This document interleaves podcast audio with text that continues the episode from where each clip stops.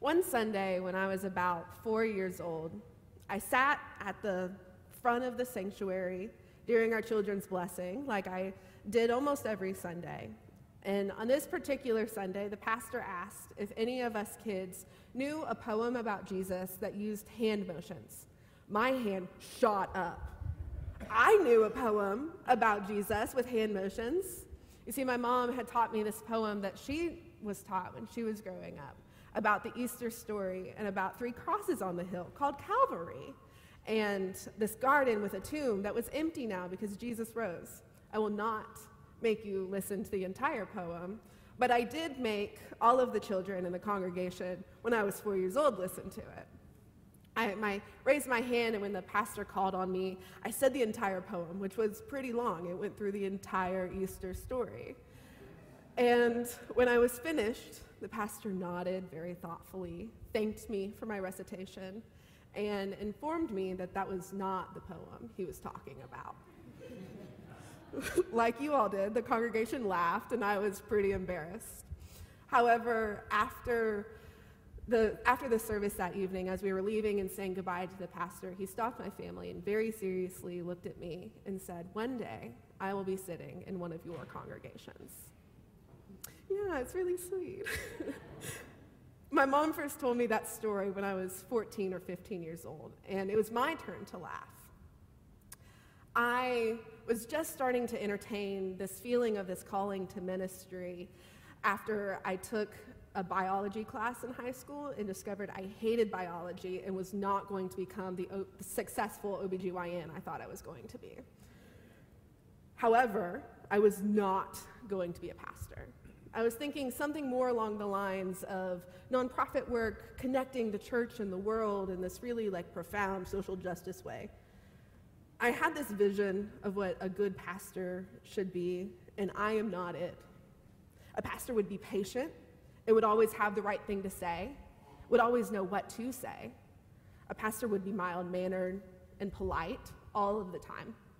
A pastor would know the Bible really, really well and would be able to answer every question about it. A pastor should be this representation of the church that I am simply not cut out for. Nope, not me. God should pick someone better, someone with something more profound to say, something, someone with more patience, someone smarter, someone else, anyone else. The people of the first century also had their own expectations of the ways that God should work in their midst and the people that God should use.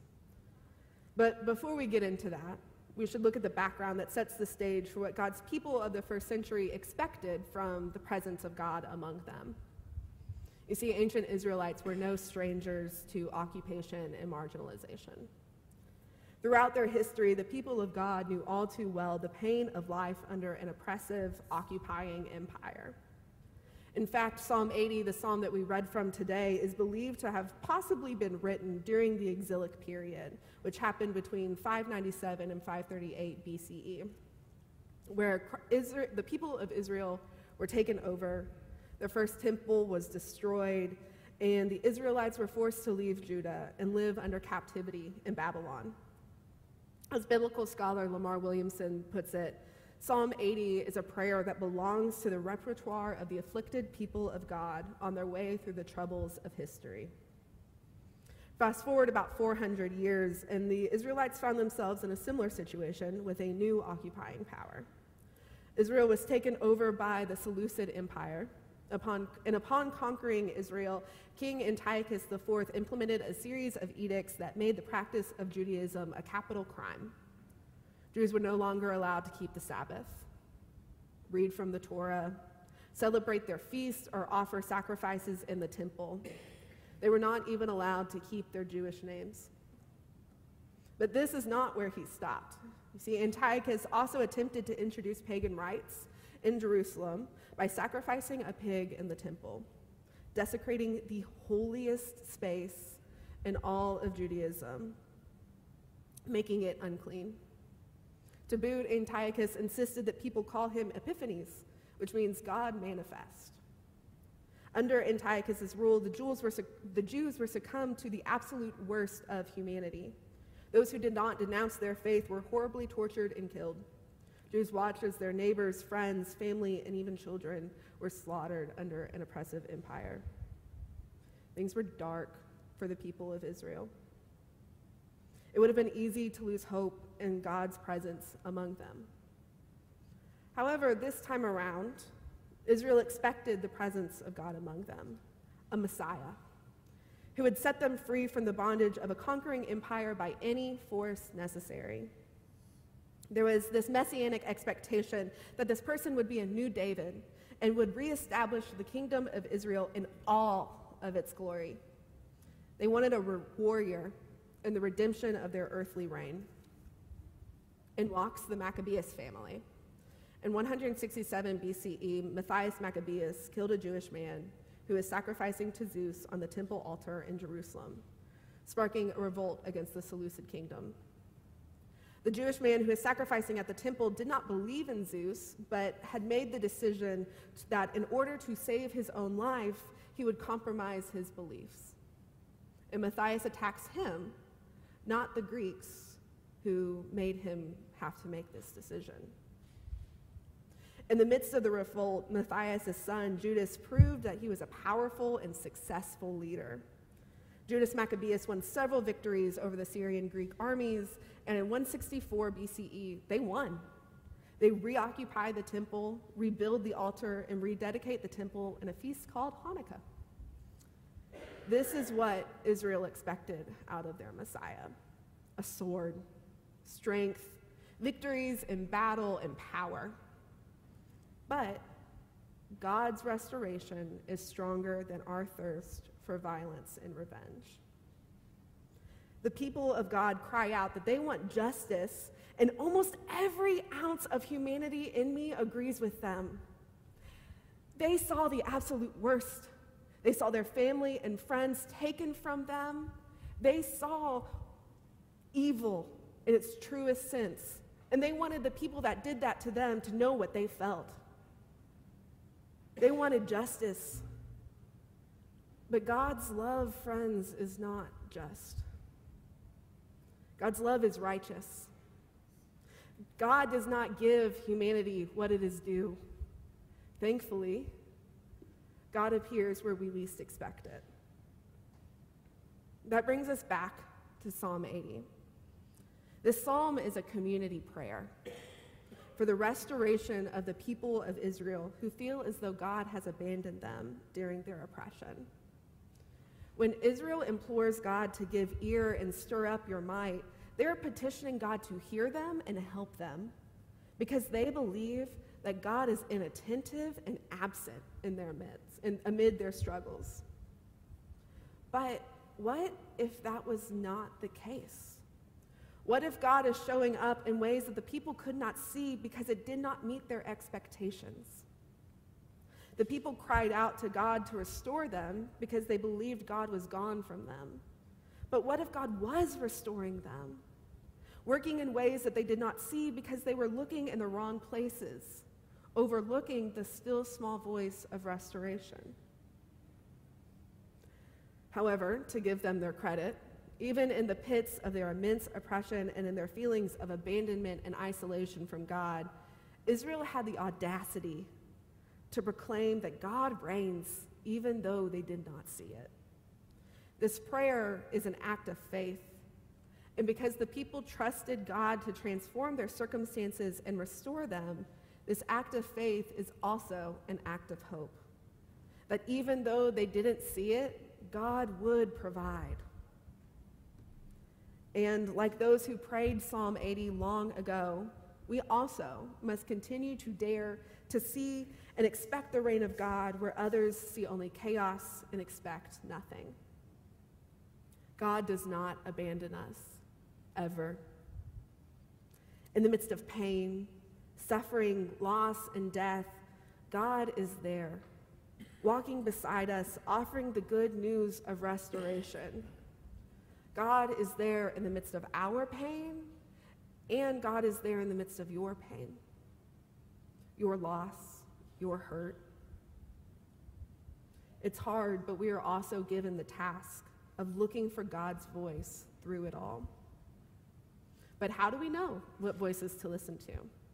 What makes a prophet? That leads us to our passage from Mark 13.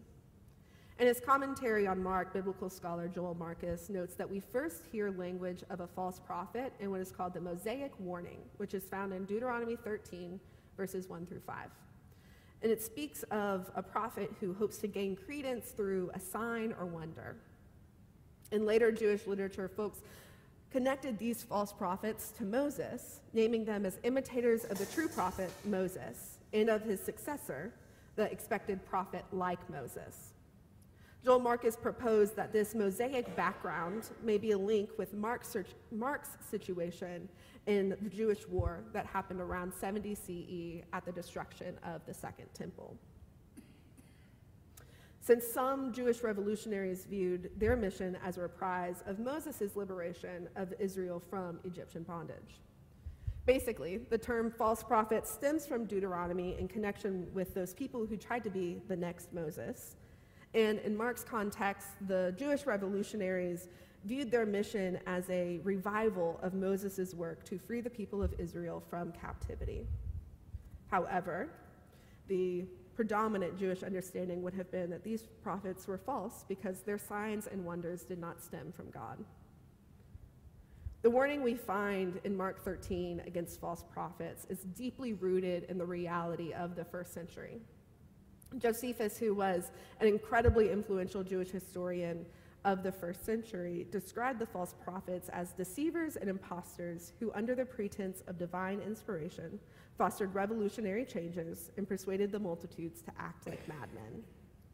Josephus describes the miracles of the false prophets as relating to hopes for military victory against the Romans through the direct intervention of God.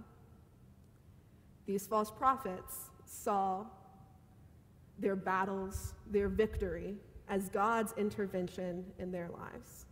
They saw the ways in which they were killing people as God's intervention. That's dangerous. So often, we want God to show up and fit into our earthly understanding of justice redemption through conquest and power, restoration through violence. But God shows up where we least expect and in ways we do not anticipate. We expect God to help us fight battles that God wants nothing to do with. We impose our earthly understanding of borders and conflict on God with a thirst for violent, but violence, but the God of perfect love is bigger than that. God is bigger than conquest.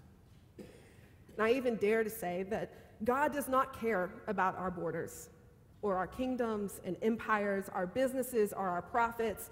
God deeply cares about people. God cares about human beings.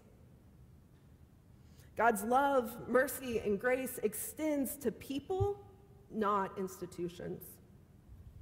We can see a false prophet in our midst by the message that they bring. These false prophets do not proclaim the good news that God is among all of us always. They do not place their hope in the God of the universe, but in the sword. It's hard to know what messages are trustworthy. That is why we are encouraged to beware and keep watch. God is at work around us everywhere. The good news is here and present among us, and I believe that with my whole heart. In the midst of pain and hardship, in darkness and despair, God is abundant. There are voices and people that will try to convince us of the depravity of the world, of the hopelessness of your situation, of doubt and the goodness that has yet to come. But we have hope. There's no better way to express belief in the reality of God's sovereignty than to address God out of our individual and corporate afflictions and to continue looking to God as the only source of light and life. When all seems lost and destroyed, we rest assured in our covenant with the God of the universe. We know the prophets in our midst by the relentless hope that they employ. The world is a dark place. You just have to turn on the news to see that. There is pain and suffering everywhere. But we are set apart not because anything we have done or will do, but because we have hope. And not just some cheap hope that everything will be butterflies and rainbows, because we know it won't be. No, we have hope with teeth, hope that is hard won, hope that has been in total darkness and looks into that total darkness and is not overcome by it. Hope that stares death in the face and promises, ooh, and promises life. Our expectations of the ways that God shows up in our lives are not always where God truly is.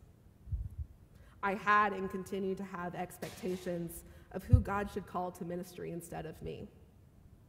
And yet, I continue to feel God's persistent call on my life, even when I don't want to. God shows up for us and works for us and in us, not because we are the right messengers, but because God's love is perfect, providing a relentless hope that we are all called to share with the world. Amen.